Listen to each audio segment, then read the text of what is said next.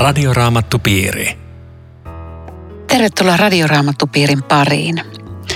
Tänään keskustelemme Riitta Lemmetyisen ja Eero Junkkalan kanssa Luukkaan evankeliumin luvusta 6 ja sen loppujakeista 37-49. Minun nimeni on Aino Viitanen. Tekniikasta vastaa Aku Lundström. Aina on hyvä aika perustaa radioraamattupiiri. Ilmoita oma radioraamattupiirisi mukaan osoitteella aino.viitanen at sro.fi tai postikortilla Suomen raamattuopisto postilokero 15 02701 Kauniainen. Arvomme kerran kuussa kirjapalkinnon sekä kerran vuodessa Vuokatin rannan lomaviikon. Eero Junkkalan kirjoittamia radioraamattupiiri-oppaita löytyy osoitteesta perussanoma.fi.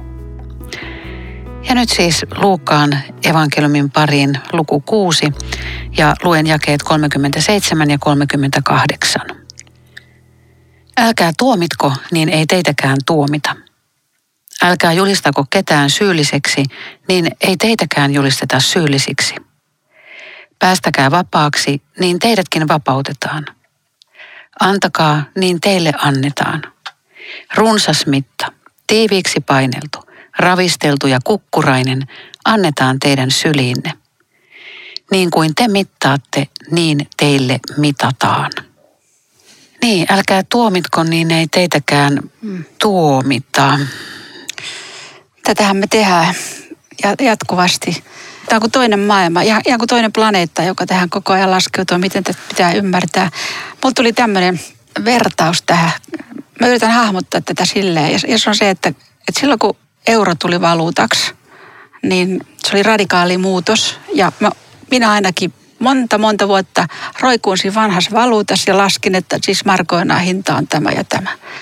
Ja voisiko ajatella, että jotain samaa on, kun ihminen tulee, syntyy uudesti. Tulee, se on radikaali muutos, tulee uusi valuutta. Tulee ihan erilaiset arvot ja asenne.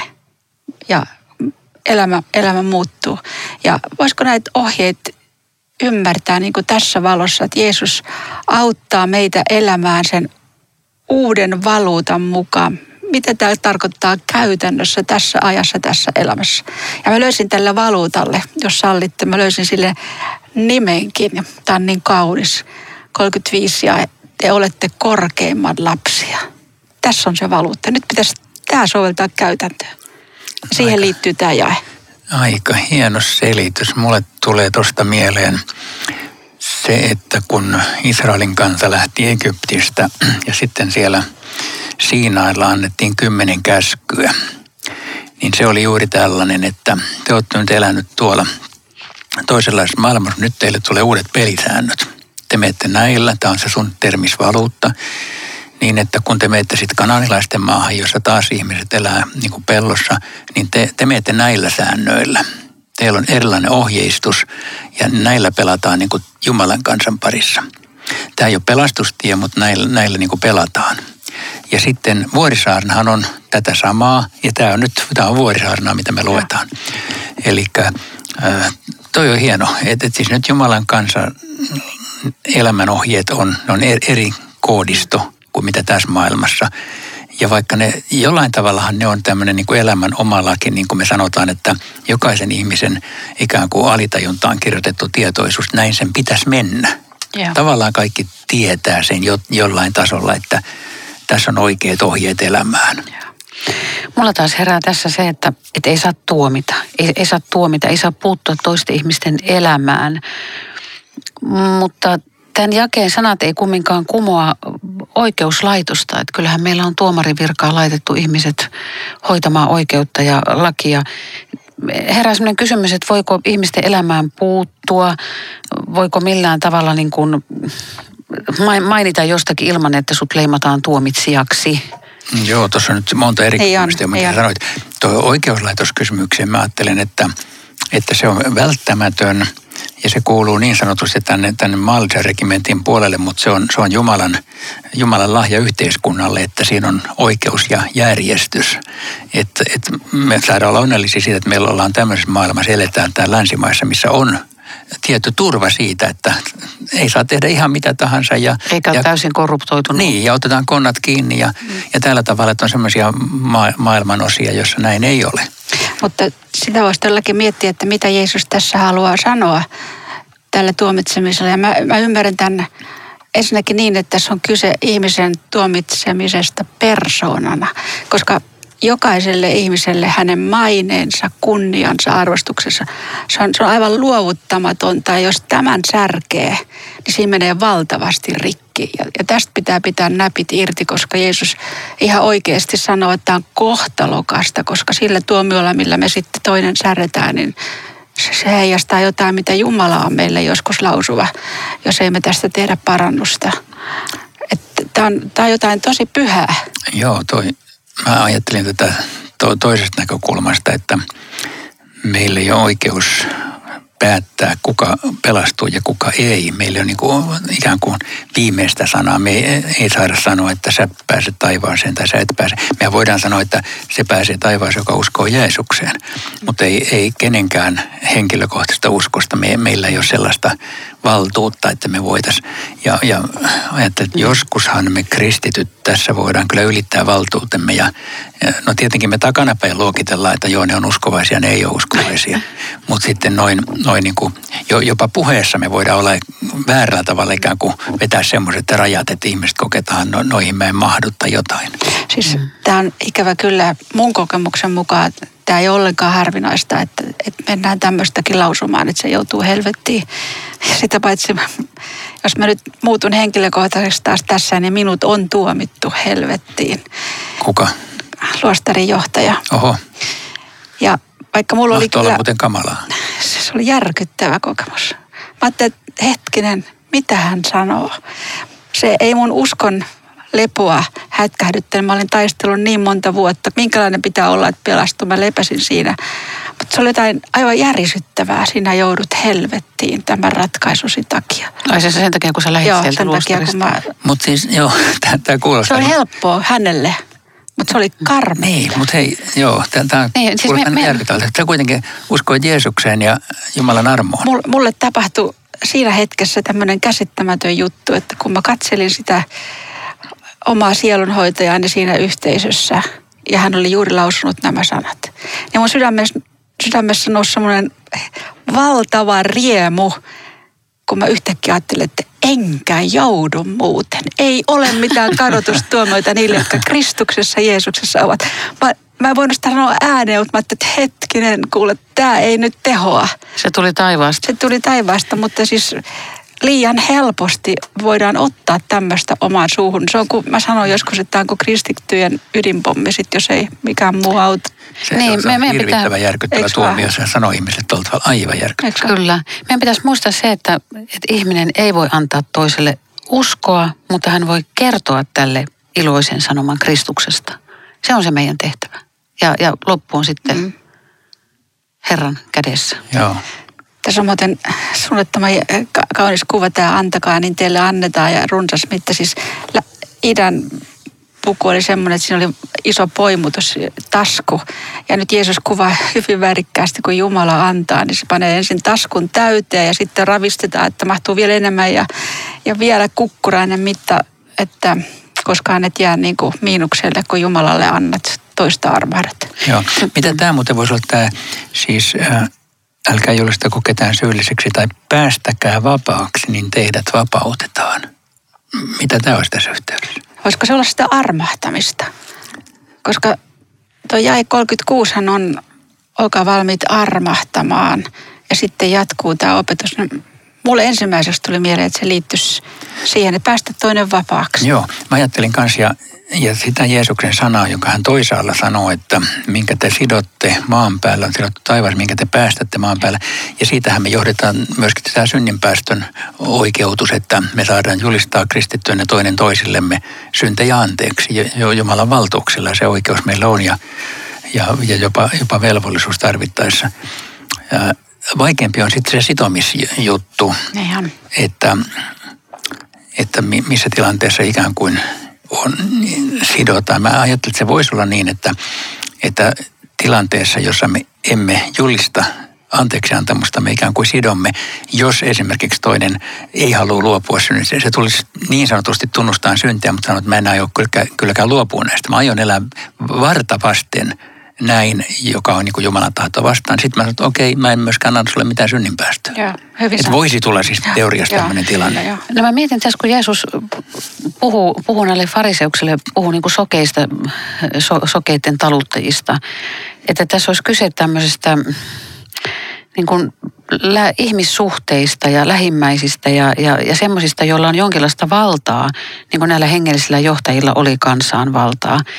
Että, että silloin pitäisi olla armahtavainen, ohjata neuvoa, oikaista, olla laupias, lempeä, mutta, mutta ne, ne sitoo semmoisia taakkoja näiden ihmisten kannettavaksi, mitä ne ei itsekään pystynyt kantamaan. Ja, ja, ja sitten niin kuin ylhäältä päin ruoskivat, että, että olisiko tämä niin kuin tarkoitettu niille fariseuksille ohjeeksi tämmöisiin yleisiin ihmissuhteisiin. Siis varmaan, en tiedä mitä yleisiä ihmissuhteisiin, mutta hehän oli nimenomaan Jumalan sanan opettajia. Kyllähän tämä kritiikki ja selkeästi heihin kohdistuu. Ja jos sen vielä tuohon sanoo taustaksi, että, että farisialainen nimenomaan ymmärsi itsensä tämmöisenä näkevänä ihmisenä, joka osaa ja tietää, ja kansa on se, joka on sokea. Ja Jeesus sanoi, että on... Tehän tuo rahvas mitään tiedä. Niin, Joo. että tota, Eikö, eikö mekin olla just niitä, jotka opastaa ja ohjaa ja neuvoja? mutta me, meillä on kuitenkin Jeesus valo. Joo, niin, joo. Joo, sitä mä, mä vaan kuulin tässä, kun Ainokin sanoi, niin mä rupesin miettimään, että, että niin kuin, eläks mä niin kuin mä opetan. Koska, koska tässä on kritiikki niin siitä, sitä kohtaan, että, että tota, älä ohjaa toisen tiellä, minne et itse kai kulkee. Niin, no tässä sanotaan tämä ja 40. Ei oppilas ole opettajansa etevämpi, mutta kyllin oppia saatuaan jokainen on opettajansa veroinen. Eli tässä on tämä hengellinen opettaja ja sitten tämä oppilasasetelma. Ja sen jälkeen tulee tämä, tämä sen aikanakin tuttu sananparsi tästä, että, että toisella on roska silmässä ja itsellä on hirsi. Joo. Niin, toi opettaja-oppilas juttu, mun mielestä tämä 40 tekee tietyssä mielessä tasa-arvoiseksi op- opettajat ja oppilaat. Siis siinä mielessä, että molemmilla on yhtä oikeutettu tie Jumalan valtakuntaan. Ja tavallaan tämä puhuu ehkä yleisestä pappeudesta, kun me käytetään tätä termiä, että, Niin. että kuka tahansa saa julistaa toiselle syntejä anteeksi. Ja Joo. kuka tahansa saa todistaa Jeesuksesta ja pitää hengellistä puhetta, jos on siihen... Hei, tuohon, tuohon mä tartun vielä. Miten te ajattelette, Riitta ja Eero, siitä, että, että jos jo, joku on synnin tunnossa ja haluaa synnin päästön, tunnustaa syntinsä ja haluaa synnin päästön. Onko se näin, että, että hänen on mentävä papijuttu sille, ö, rippi siellä ja sitten tämä pappi julistaa synnin päästön, vai onko se ihan sama, että siinä on, on kristitty lähimmäinen, joka uskoo? Se on ihan sama. Se on, jokainen kristitty saa toiselle julistaa synnit anteeksi. Joo, kyllä se näin on. Sittenhän Tämä kumpuu erään, erään kuulijan kysymyksestä. Sitten ehkä voi, voi sanoa, että mm, joskus käytännön tilanteessa voi olla helpommin mennä ikään kuin semmoisen henkilön, siis papin luoksi, jolla on ikään kuin ulkonainenkin auktoriteetti tähän asiaan. Mutta olen ehdottomasti samaa mieltä, että joskushan, sori vaan papit, papit ei edes osaa julistaa syntejä anteeksi. Että, että silloin pitää tietää, että menee ihmisen luokse, joka osaa. Ei- Eikä se osaaminen ole mitään muuta kuin sanoa, että Jeesuksen nimessä ja veressä mä julistan sulle sun syntisi anteeksi, mutta joskus papit tai jotkut muut voi ruveta selittämään sitä sun tätä eikä tee sitä. Joo, se on. No mitä sitten, jos ei rohkene mennä tai ei ole mahdollisuutta mennä, niin riittääkö, että siellä omassa vuoteessaan polvistuu ja siinä rukoilee, niin onko se ihan yhtä pätevä? On se pätevä, se on ihan yhtä pätevä. Ihmisellä saattaa olla, jos hän on ahtaalla, niin vaikeuksia uskoa se tällä lailla, mutta kyllä ilman muuta. On ja siis sehän on joka päivä uskottava. Siis toi, mitä sä kuvasit polvistuminen, vaikka ei edes polvistuisi, niin joka päivä on uskottava kaikki synnit anteeksi ja muuta tietää jo. Mutta tämä rippi on erinomainen väline, hyvä, että tuli puheeksi, koska joskus niin kun tarvitaan sitä tietä, että saadaan oman tunnon rauha. Tämä on Radioraamattu Piiri. Ohjelman tarjoaa Suomen raamattuopisto. www.radioraamattupiiri.fi Jatkamme keskustelua Riitta Lemmetyisen ja Eero Junkkaalan kanssa Luukkaan evankelmin luvusta kuusi ja sen loppujakeista. Niin, sulla on kuule nyt lähimmäinen, sulla on roska silmässä ja annapa nyt kun mä tongin sen sieltä sun silmästä sen roskan. Siis tässä on varmaan ajatus siitä, että, että toisen synnit huomaa, mutta omia ei. Se, joo, siis mä puhutteli, puhutteli tämä, tässä oli paljon kuulijoita, että kyllä Jeesus on ollut tota värikäs puhuja, koska kun nämä meni kotiin, ja jos joku ei ollut tästä mukana tässä, niin se pystyi kyllä aika hyvin toistamaan, että hei se Jeesus sanoi näin, että jos sulla on. Ja sitten se sanoi, että jos sulla onkin hirsi, että tämä on erittäin väkevä se, kuva. Se on siis sekä, sekä huumoria että liiottelua. Joo. Tämä on hyvä tietää, että Jeesus käytti sekä huumoria että liiottelua. Tämä on se aivan ilmiselvä liiottelu, ei kellään ole hirsiä silmässä. Ei. Mutta näin, näin niin kuin rankalla vertauksella Jeesus saa liestin perille. Joo. Ja sitten sit toinen kysymys onkin, onkin se, että miten, jos, jos on tarpeen sanoa toiselle jotakin, niin miten se tehdään? Se, se on sitten se kysymys, joka, joka tästä nousee, että tota, ei näin. Niin vaan... Että se oma hirsi, mä ajattelen, että siinä on varmaan semmoinen ihminen, joka on nähnyt oman syntisyytensä ja armon tarpeensa. Mm. Että se ei sitten pudottele ylhäältä, mm. vaan, vaan hyvin varovasti ja nätisti mm. lähestyy sitä toista. Niin, miten, miten sä teet sen, ettei siitä tule sitä vaikutelmaa, että olet kuitenkin yläpuolella. Kyllähän siitä aina voi vähän tulla. Ei, ei ole kiva kuulla, että, että nyt mä teen jossakin asiassa väärin. Ei ole kiva kuulla sitä ei palautetta. Ole. Mä jää puhuttelemaan, kun oltiin Paavalin kirjeessä, kun siellä on se kyynelkirje, joka oli mennyt kadoksiin, että, että Paavali hän muutaman kerran kertoo, minä aivan itkien sanon, että, tai että on vuodettanut kyyneleitä jonkun veljen puolesta, joka on lähtenyt väärille teille. Että siis jo se, että tämä ihminen tajuaa, että se välittää musta niin paljon, että se itkee, niin se on, se on siis kyllä väkevä asenne toista kohtaan, että sit sulla on varmaan ihan oikeaa asiaakin mulle. Mm. Joo, tätä on kyllä hyvä muistaa, kun ajattelee, että kuinka helposti me niin kuin osoitellaan, vaikka nyt jos ei ehkä henkilökohtaisesti jotakuta, mutta että niitä ja niitä ihmisiä, jotka ovat tällaisia, niin, niin tota, on helppo ruveta luettelemaan toisten syntejä ilman, että panee itseensä yhtään sen alle.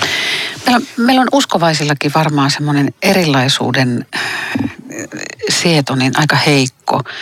Että on helppo sanoa, että joo, ne poliitikot ja, ja ne kansalaisjärjestöt ja ne ja ne aktivistit, niin ne on kaikki omissa porukoissaan, mutta kyllä kristitytkin on omissa porukoissaan ja niillä on omat kuppikunnat ja on helppo olla niiden kanssa, jotka ajattelee teologisesti samalla tavalla. Ja, mm.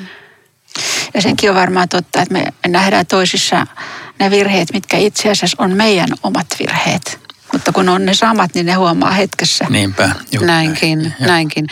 No tämän tekstin valossa, niin nyt jos vielä ihan selvennetään, niin mikä on tekopyhyys? Mitä on tekopyhä elämä? Miten te kuvaisitte sitä nyt? Ensimmäisenä tulee mieleen, sehän tulee tästä luvun jatkossakin esille, että yksinkertaisesti sanat ja elämä, teot, puheet, ne ei mene yksi yhteen. Puhutaan muuta, näytetään jotain muuta. Mulle tulee mieleen, että kaksi pitäisi katsoa peiliin ja miettiä, että miten tässä, onko kanttia sanoa, mutta joo. Se on, ei tekopyhä tiedä olevansa tekopyhä, että se on aika kova haaste meille, jotka on nyt jonkinlaisia pyhinä itseämme pidetään. Mutta, mutta niin kuin sanoit Riitta, niin, tai kun pitäisi sanoa, että jos on omien syntiensä kanssa riittävästi ollut Jumala edessä, edessä, niin siinä sitten vähän tulee nöyryyttä. Mm.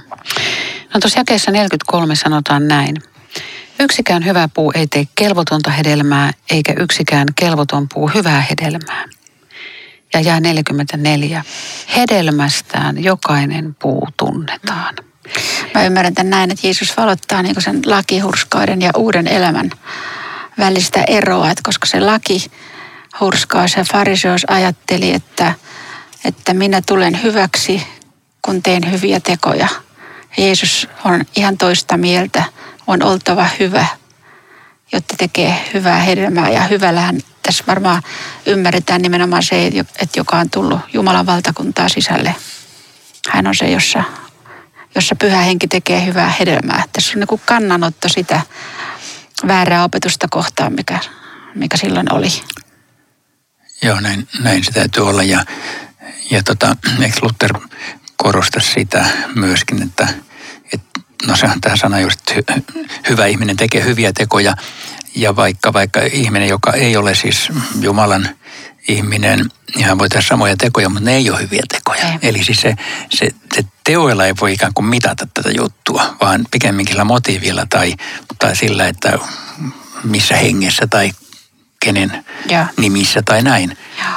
Tai jännä mä justiin satuin lukemaan tänne tullessa, niin herhutilaisuuden perustajan N. von Zinzendorfin erään ajatuksen. hän otti pakolaisia ja eri, eri suunnan kristittyjä maatilalleen asumaan ja hoiti heitä siellä. Ja he kumminkin kävi sitten kirkon piirissä, kävivät ehtoollisella. Ja hän sanoi näin, että, että laki vaatii ihmistä olemaan pyhä ja sen tähden kiusaa häntä itseään kuolemaan saakka. Evankeliumi antaa Jumalan lapselle pyhyyden ja siitä iloitsee hän iankaikkisesti. Joo, oikein hyvä. Kaunis lause. Joo, tämä hedelmän kantaminen, se, sehän on, jos me otetaan se lakina, niin se on tosi vaativa. Mm. Että meidän pitäisi kantaa hyvää hedelmää. Mutta sitten taas ei, ei ne tule puristamalla tai käskemällä tai sillä vaan ne tulee, tulee kuitenkin siitä, että me olemme saaneet niin paljon lahjaksi ja siksi me sitten haluamme tehdä hyvää tai osoittaa hyvyyttä. Ja sitten sit kun on kääntynyt kristityksi, niin sitä hakee sitä hyvää hedelmää omasta elämästä, niin kuin säkin Riitta siellä nunnaluostarissa varmaan niin kuin hait, että mm. milloin musta alkaa näkyä sitä hyvää. Ja mun vanha kansakouluaikainen opettaja, siis mä oon sen, sen äh, tota, niin ikäpolven ihminen, että mä oon käynyt kansakoulua, niin mun opettaja, ihana kristitty opettaja sanoi, että kuule, että jos sinä näet sen hedelmän itse, niin sinä syöt sen. Mm. Että, että on parempi, että sitä ja. ei näe. Joo, ja se onkin toisia varten, eikä, eikä sitä, että minä söisin ne. Niin. Toiset saa syödä ne. Tai sitten, että jos mä katson koko ajan, että miten se siemen, miten se kukka lähtee kasvamaan sieltä, niin mä pöllytän sitä multa, niin eihän se pääse kasvamaan ollenkaan, kun mä koko ajan tongin sitä, että milloin se sieltä kasvaa. Ja. Mutta kaksi rakentajaa on tässä meillä luvun lopussa vielä ja, tai tämän, tämän jakson lopussa, niin, niin siinä kerrotaan kahdesta miehestä. Toinen tekee hyvät perustukset kalliolle, toinen rakentaa hiekalle. Ja kerrotaan, että tulvavedet syöksyivät näitä molempia taloja va- vastaan ja ja toinen sortu heti maan tasalle. Tästä voisi ehkä taustaksi sanoa, että ei, ei tämä mies nyt niin tyhmä ollut, että se jonkun hiekkakasan päälle tämän talonsa rakensi, vaan Lähi-idässä kuivana kautena niin se hiekka saattaa kovettua, että se on tosi kova. Että sä voit niinku ajatella, että tähän kestää mitä vaan ja kyllä se kestikin, kunnes tuli sade. Joo, ja mäkin ajattelin tätä afrikkalaista taustaa vasta, jossa olen ollut, niin, niin siellä – mielettömän rankat sateet, niin kyllä saattaa vetästä savimajan aika, aika perusteellisesti, että vaikka siinä olisi kuivana aikana asuttu kuin kirkkaasti, niin ei siinä paljon tarvita, ne, ne sateet on niin rankat. Mutta mitä tämä tarkoittaa tässä? Niin. Maan pinnalle ei, ei voinut rakentaa tulvat vie mennessä, että perustus piti olla. Niin siis moni ihminen ajattelee, että kun hänellä on toimeentuloa ja varallisuutta ja ihmissuhteita, perhe ja kaikki on kunnossa, niin se, se on se se kestävä perusta. Mutta jossain vaiheessa kuitenkin tuloa tulee jotakin, joka, joka, jossa hän ymmärtää, että tämä ei enää riitä, mitä mulla on. Että tota, tämän tyhmän miehen tyhmyys oli siinä, että hän ei ajatellut pitemmälle. Ja tämä viisas tajus, että pitää olla kaikissa olosuhteissa kestävä pohja. Niin, mä ymmärrän tämän kohdan näin. Tähän on siis siinä Matteuksen vuorisaarnassa myöskin viimeisenä tekstikatkelmana että kun me mietitään tavallaan vuorisaarnan äärellä, että äh, missä tässä on niin kuin evankeliumi, kun tämä on koko ajan lakia. Tämä koko ajan muistuttaa meille, että elä näin, niin on kunnon kristitty, ja jos et elä näin, niin et ole ihan, ihan kunnon kristitty. Se on aikamoista lakia koko vuorisaarna.